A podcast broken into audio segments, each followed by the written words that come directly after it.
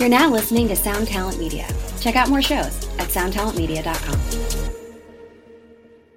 Another day is here, and you're ready for it. What to wear? Check. Breakfast, lunch, and dinner? Check. Planning for what's next and how to save for it? That's where Bank of America can help. For your financial to dos, Bank of America has experts ready to help get you closer to your goals. Get started at one of our local financial centers or 24-7 in our mobile banking app. Find a location near you at bankofamerica.com slash talk to us. What would you like the power to do? Mobile banking requires downloading the app and is only available for select devices. Message and data rates may apply. Bank of America and a member FDIC. When you need mealtime inspiration, it's worth shopping Kroger, where you'll find over 30,000 mouthwatering choices that excite your inner foodie. And no matter what tasty choice you make, you'll enjoy our everyday low prices, plus extra ways to save, like digital coupons worth over $600 each week. You can also save up to $1 off per gallon at the pump with fuel points. More savings and more inspiring flavors make shopping Kroger worth it every time. Kroger, fresh for everyone. Fuel restrictions apply. Welcome to a new episode of Delirious Nomads, brought to you by Blacklight Media Records, a weekly podcast hosted by yours truly, celebrity chef Chris Santos. I hate calling myself that. And underground metal connoisseur Matt Bacon, who loves being called that. This is your new favorite podcast for all things heavy metal, as well as breakdowns of your favorite combat sports and riffing on some food talk every week with very special guests from across the globe. Hello and welcome to Delirious Nomads. I am here with my good friend Curran Reynolds. New York PR extraordinaire who's been doing this for a while now. Uh, how are you, Curran? Good. Thank you for having me, Matt. Thank you for coming onto this little uh, affair. So, before we kind of get into, you know, we, you and I want, we're talking about, you know, the theory of PR and what makes things resonate with fans. But before we really get into that, I wanted to kind of talk to you just about who are you? What, where do you come from? What's the story? Yeah. Well, the story is that when I was a little kid, I got really excited about the rock and pop music that was coming out at that time, which was for me the mid 80s. And um, the passion and excitement I felt for that stuff was just uh, a really big deal to me. And I took that feeling and ran with it. Um, so I started playing drums when I was 10 years old, and everything kind of spiraled from there. You know, playing in a rock band at age 13, 14. Um, and, you know, just really obsessing about bands and, and listening to albums on my headphones from start to finish every single night. Yeah, I just sort of took that spirit and ran with it. And eventually, you know, here we are. I'm 45 years old and um, been doing this stuff nonstop, you know, playing in bands and making music of my own and also helping the careers of other people's bands. And so that's kind of what I want to get into. So you started doing the PR 10 years ago? So um, let's see. So I got an internship in college at Matador Records and they yeah. put me in their PR department. And at that time, I didn't even know what that was. Um, so that was, you know, I was maybe 19 years old. So that was my first taste of like New York City music industry stuff. I graduated college uh, worked at a record store for a while. I got actually my first job out of school. I got hired at SOBs, which is a, a nightclub here in New York. It's been around since the 70s and sort of made their name as a world music club. So they had yeah. reggae, African music, and Brazilian music, and and uh, I had been handing out flyers for them on the street the summer prior. Um, you know, I was that person at like the end of the night handing out flyers to to the the club goers uh, for upcoming shows, and I hit it off with the publicist who was my boss, and she was leaving her job the same month that I was graduating college. So I basically waltzed in straight out of school, I became the publicist at SOB's nightclub. I was in way over my head. And that's like a big deal. It was a big fucking deal. I was 22 or whatever, and I thought I knew everything, but I didn't. And I lasted there about six months, got canned. I worked at a record store for maybe the next six months. And then the dream come true job came along, which was um, Earache Records. I was really into metal at that time and I still am.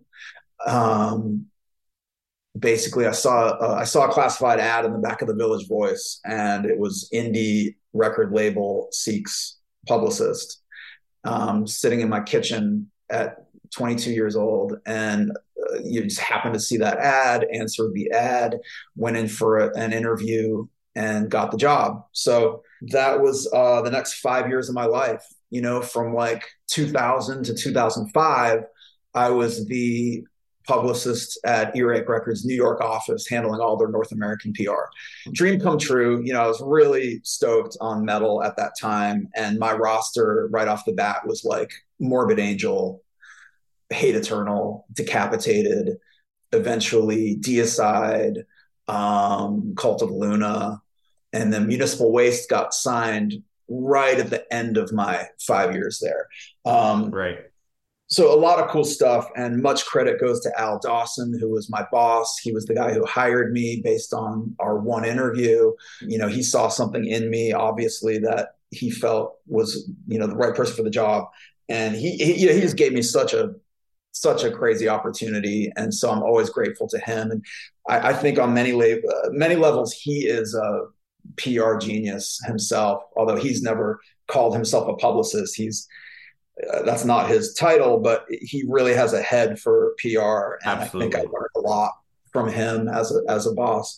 But anyhow, I did five years there, and then just felt like fuck, I want to do my own thing, and I just started to feel like maybe I could I could branch out on my own and and do this myself, and so I took that leap in 2005, and I've been self employed ever since in 2016, I teamed up with two other guys, Justin Pearson from 31G Records, The Locusts, Dead Cross, many bands, Swing Kids, and the other guy is Brandon Gallagher, who makes music under the name Trace Amount, and also a very talented uh, artist, you know, video maker, graphic designer. Three of us teamed up in 2016 and started the company called The Chain and that is basically an extension of the self employed PR thing I've been doing since 2005. But I brought in those two guys. We are just a great uh, trio where we just help each other out, bounce ideas, help each other in whatever ways we can. Uh, JP and I are actively doing PR for bands. Brandon has stayed more on the visual side of things where he's creating graphics creating videos um, but there's really no limits with this with this company. It's it's it's based in PR, but it really could evolve in any number of ways. So that I guess that brings us up to date. The other thing is I've been playing music this whole time. Yeah, pretty successfully too. Oh shit! Thank you. That's kind of you. I mean, I don't know. but talk about that. Started playing drums at age 10 and just went with it. And let's see, um, the first band of of note was called Wet Nurse, and that was a band that ran from like 2001 to 2010, and um, that was me and, and friends here in New York City. And then in that year, 2010, I got offered to play drums for Today is the Day, which is one of my favorite bands from when I was like 17 years old. So another dream come true situation. And I did three years in Today is the Day as the drummer. And by then I was about 35 years old and it just hit this point where I was like ready to do something new, having done many years of drums and, and done a lot of cool stuff with that instrument, a lot of cool opportunities and tours and playing on records. And, but I think at that point I was just hungry to do a thing that was 100% my own and felt like I had a lot to say that could not be done in the context of collaboration. You know, I've been collaborating with guys and bands and girls and bands for so many years, and that's a beautiful thing in its own way. But I was ready to do something that was entirely my own thing. And so I started this project called Body Stuff, which is what I'm still doing today. And that's me as a songwriter and me as a singer. So I've done uh, released three EPs under that name, and I have the first full length coming out in June. There you go. Which there's a single coming out for that. There is a single coming out this week. Yes, that's the first song off the new album. It'll already be out when uh, this drops, so be sure to go listen to Body Stuff, everyone. But now, time for the main event. Really, I guess what this distills down to is when you're running a PR campaign, what do you feel makes a a fan engage with a band or an artist or whatever? What makes a fan engage with an artist is yeah, it's the whole story. It's the whole package. So I'd say obviously it's subjective because each person has their own taste and each person is is rocked on an emotional level by a different thing, different set of things, but yeah so it's the music itself it's those vibrations it's what you're getting from the music and it is also i would say often the story of the artist and you know who is that person? What have they experienced? And what is it that i as the fan feel when i'm connecting with that artist? What is it that's being transmitted to me? So it is i would say music. It is also visual. And it it is also something to do with story. So it's a, yeah, it's it's a combination of things. It sounds like a lot of what you're saying is kind of marketing with emotion. Well, I think so. Explain what you mean by that. Well, so sort of the way I view a lot of this is like music. Essentially, the selling point is it's like a mood altering drug that's consequence free, unless you're us and you like it so much that you go live in a squat. But like you know, but like broadly speaking, music is a consequence free mind altering drug, right? You listen to a band like Body Stuff, and there's an emotion, there's like an emotion I sort of associate just by saying the name Body Stuff, you know, just from sort of like the claustrophobic, intense, almost panickiness sometimes I get out of your sound, right? And I think that's, you know, and so, and so it's cathartic when you're in a certain state and I, th- you know, and I feel like music can make you feel happier. It can make you, it can emphasize those emotions you're feeling in like a breakup or something. And I think that broadly speaking, the people who get the most fans are typically the people who are able to show people these are the emotions you're going to feel from my thing. Mm-hmm. That's that's how I've sort of viewed it. But I'm so I'm curious how you view it. Interesting. Yeah what kind of a Rorschach test? Because you just said my music makes you feel panicked, and you know, to me, not panicked, but it's just oppressive or claustrophobic or yeah. something like that. Whereas to me, maybe the music I'm making, I think it's expansive and um, and different adjectives. So so who knows? But um, sure, yeah, I don't know. I think you've touched on a lot of valid, important points, and there's a lot to talk about there. Um, yeah, it's kind of like an artist is. It, it's sort of a portal to feeling many different things, and and and some of it is again the music itself, the song itself, those actual physical vibrations or or w- whatever you want to call it, um, eliciting a certain emotional response. But it's also like, what is the emotional response I get from looking at the band photo. Yeah, um, absolutely. You know, the colors in that photo, or the T-shirt that that person is wearing, or the dress that that person is wearing, is making me uh, feel a certain way, or making me feel connected to things. I think a lot of it is to do with connection. Like, what is that artist connecting me to? Or, and in some cases, it's uh, just an illusion, um, or it's like whatever my own mind is spinning it's a story that my own mind is spinning based upon the materials I've been given the song itself, the photo. Um, and in this day and age, there's so much more that you know there's video content there's you're you're able to get a much uh, more fleshed out dynamic picture of that artist and as the artist you're able to put forth such a more fleshed out dynamic picture whereas back in the day when I was like 10, obsessing on stuff, it would be like I would look at one band photo in the liner notes of the record, and that is all I had to go on until maybe the next issue of Rolling Stone arrived in the mail. And maybe that band would have a, a small photo in that magazine. That would give me that would give my mind something new to to to to dwell on and to to sort of um, connect with and and get inspired by.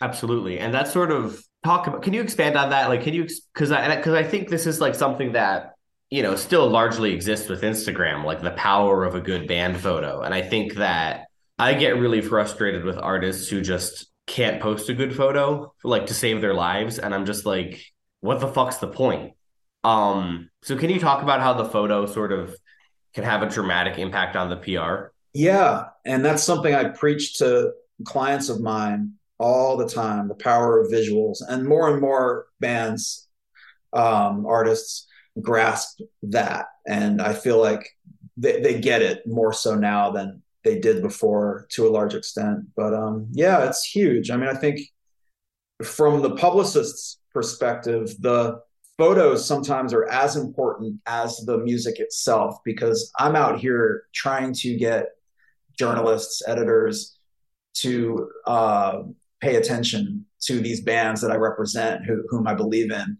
Um, I, you know, I've had cases where an editor would reject a band based solely on the band photo. They're like, "Yeah, this looks like shit.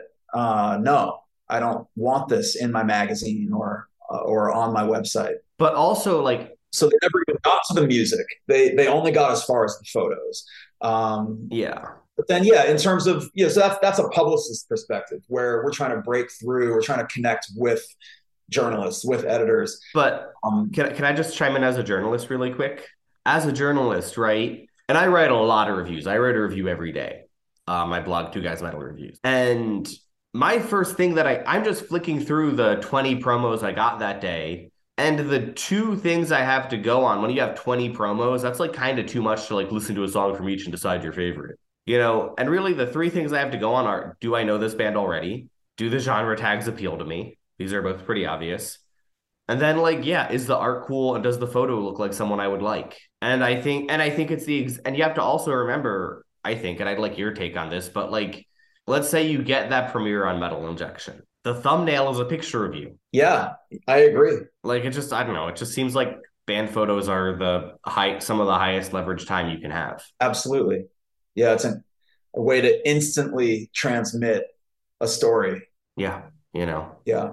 So kind of going down the line then. So you're talking so how does a band or an artist foster connection when they're doing this when you know when they're in the promotional process that is a huge that's a huge question, and I think you deal with that a lot in your line of work. Sure. Uh, so PR is just one little piece of that whole promotional slash marketing puzzle, right? So um, what I really excel in myself personally is um, knowing people in the media and connecting with them and uh, presenting the artists that I represent to those people and giving them a, a compelling reasons why I think they should pay attention to, to this artist. That's my piece of the puzzle. Tell me your question again. So, how do you foster connection between a fan and an artist? Again, I mean that's a that's a huge question we could talk uh, all year about. Um, but for again, from where I sit in, in the in the publicist role, there is that idea of telling a story so you know day one of a campaign i will interview the band or the artist that i'm working with and get as much info out of them as i can. And through that try and craft a narrative figure out what is the narrative or multiple narratives. What are the stories uh, going on here? And and then it's my job to know editors, writers, and to know, well, I think this story would appeal to these people. and This other story mm-hmm. might appeal to these other folks. And and um and that's my job to try and make those connections between the artist and those people who would potentially give coverage to those artists. And then I guess sort of tied into that, you know, I think that one of the things I I personally struggle with when it comes to PR and looking at that, right? Is I sometimes like I feel like a decent chunk of the publications are just kind of useless. Like, how do you dictate your time when it comes to pitching? How do you determine if a publication is going to have value for a fan? Um, I've always tried to aim high and, you know, not waste resources on stuff that I don't believe makes an impact. You know, an early experience of mine was working at Earache Records and getting the band decapitated in Spin magazine. And this was like within the first six months of working there. Yeah. And the angle, going back to this idea of story and narrative, the angle at that time was that this band was super young. Because at that decapitated, I think the drummer was like 13 at that time. It was wow. So we were very much trying to push that angle that, that well, A, they're from Poland, B, they are teenagers. And I got decapitated in spin with a little headline of um, something along the lines of Polish teenage death metal alert decapitated. And that was super exciting to me. And that was probably the, the biggest press I had landed for a band up to that point. Again, this was like the first few months of, of working there. Sure. And it was a thrill. I was like, oh my God. And also, you know, nowadays Spin has a full on metal column each month, blast rights. At that time, it was few and far between. The coverage of something as extreme as decapitated, it, wasn't usual to see that in, in, a, in a magazine as mainstream sure. Spin so anyway, it was super cool. I think that was a formative experience. And, and from there, just always wanting to aim high and, you know, believing that as one person doing this work, you know, let me try and make the most impact I can with every move I make. So let me try and aim high uh, and see what happens. Um, but having said that, uh, so your question is like, you feel like a lot of the outlets there just are not making an impact these days. Is that correct? Yeah. Like there's a bunch of outlets that like I just I see people pay a lot of money for press. And like sometimes the biggest outlet they get is like my rinky dink metal blog. Yeah. I try not to waste time personally with rinkydink.com. However, um, you know, in those cases, it, it, it's possible that those publicists also aimed high and did not get what they wanted. And so they went down the list, went down the line and figured out what they what they could achieve for that particular artist. I would say also like press has a few different functions, right? Like number 1 on the most basic level it's like get coverage for the band, the artist in order to spread awareness. And so you hope that by having this press out in the world the fans of music will learn about this band and then buy something. Like that's that's the yeah. most basic, right? Um, so that's one function of press. I would say another one is a little more abstract, but it's it's just the legitimacy factor. It's like, well, absolutely, maybe right. So maybe maybe this piece, even the piece in Spin magazine, maybe it resulted in zero sales. That's very possible. Absolutely. But but it provided some legitimacy. Um, and that has some value. That can be leveraged, that can be used. Absolutely, absolutely. Right. So that's number two. And number three, number three function of press is it exists as a morale boost to the artists themselves. Elaborate on that because that's important. This is something I've realized, I think, only after decades of doing this job, and it's something I'm I'm totally comfortable with. I think it's fine. It's the fact that the job I do, to some degree, it exists to boost the morale of the artists themselves because people like to see their name in print and they like yeah. to see their face on a website they like to be written about. We probably most of us probably feel that way, and they feel legitimate, legitimized often when their band, their musical outlet, is being covered. You could look at that in a negative way, but I don't at all. I think it's a very useful thing in keeping this whole music industry going. You need to keep people stoked. Yeah. And you're we're, we're helping keep these wheels turning by uh, keeping these people stoked and and keeping them making more music. Something I was hoping you'd touch on that I want to kind of talk with you for a second about is also tied into that this idea of early adopters. And I feel like a lot of the early adopters in music are reading some of the weird little blogs. Like I know that my blog is like at this point weirdly like one of the longest running black metal oriented blogs on the internet.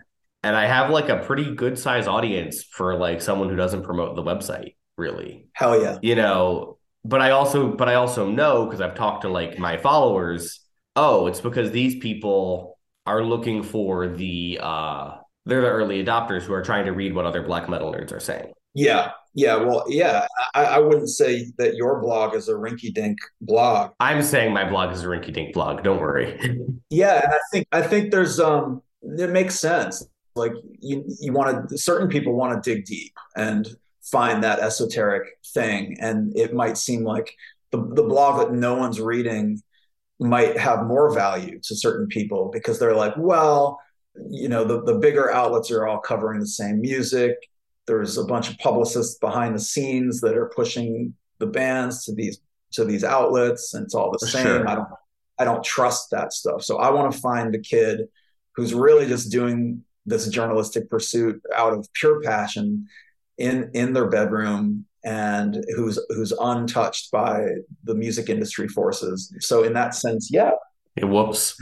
well, you are you are very touched by the forces, but but you know I was gonna say, but I agree with what you're saying. Yeah, that scenario could could definitely could definitely be valid. Absolutely, and I think that's that's one of the interesting things, right? Is that like I feel like the most effective PR campaign is one that hits the nerdiest possible people because mm. like they're the they're the word of mouth people. Mm-hmm. Interesting. I don't know. Does that make sense? As like an overarching uh, viewpoint?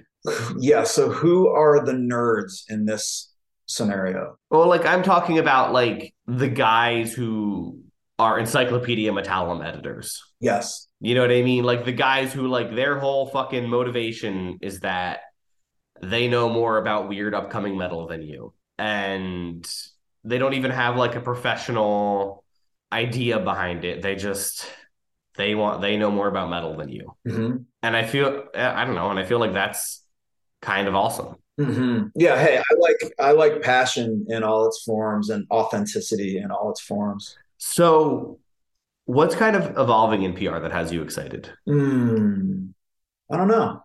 How about you? I just care about TikTok, bro. Uh, I mean, I do I do actually think there's like a whole side of like I feel like someone is going to start doing the same way that like there was like PR for Instagram influencers. I feel like you can do that for TikTok but a lot more effectively.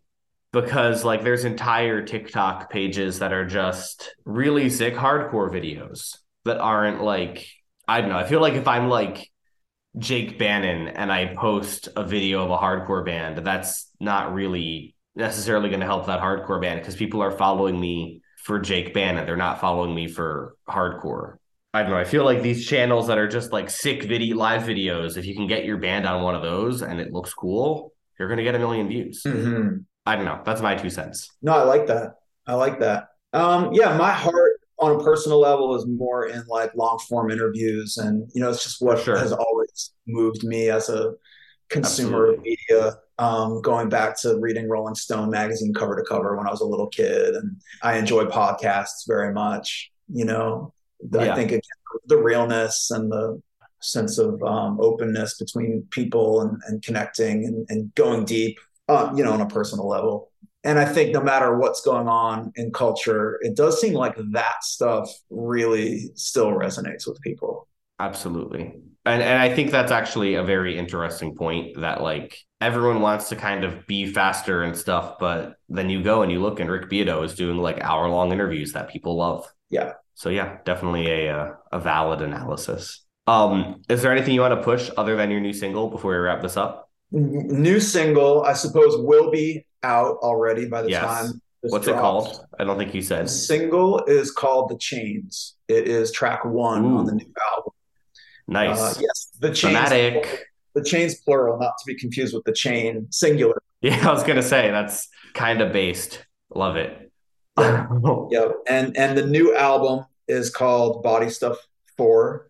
That is the first full length album after three EPs: Body Stuff One, Two, and Three uh, Body Stuff 4 coming out in June. Excellent. That's really cool. That's really, really cool. Stoked. Thank you for coming on, man. Thank you so much. I'm a fan of what you do. All right. So that was awesome. Thank you, everyone out there, for listening to Delirious Nomads, sponsored by Blacklight Media. We will be coming back at you next week with another awesome guest. Be sure to follow Blacklight Media on socials for new music and more, and above all, keep it heavy.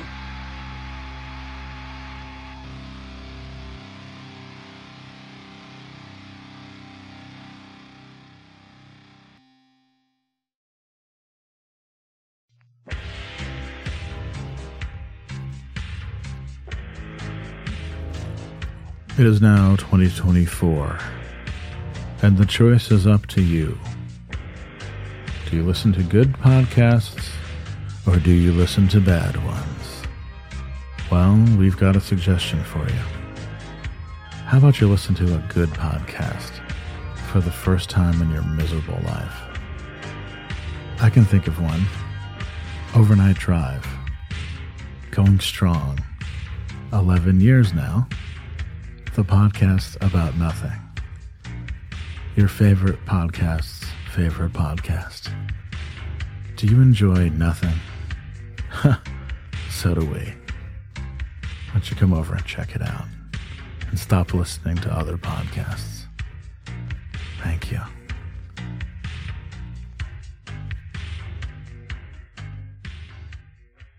One Hit Thunder is a podcast where we both celebrate and have a good laugh about bands and artists that had just one hit that we all know. Each week, we're joined by a guest from the world of music or comedy to learn more than you ever thought you would about some songs that you can't forget. And we decide if they brought the one hit thunder or were nothing more than a one hit blunder.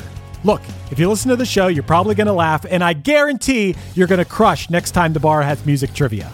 Tag Team, Jane Child, Meredith Brooks, Looking Glass, Shawn Mullins, Eiffel 65, EMF, Crash Test Dummies, Crazy Town, Chumbawamba. We have hundreds of episodes in our back catalog and a new episode each week, so pass the Dutchie, make sure you're connected, and subscribe to One Hit Thunder wherever you get your pods.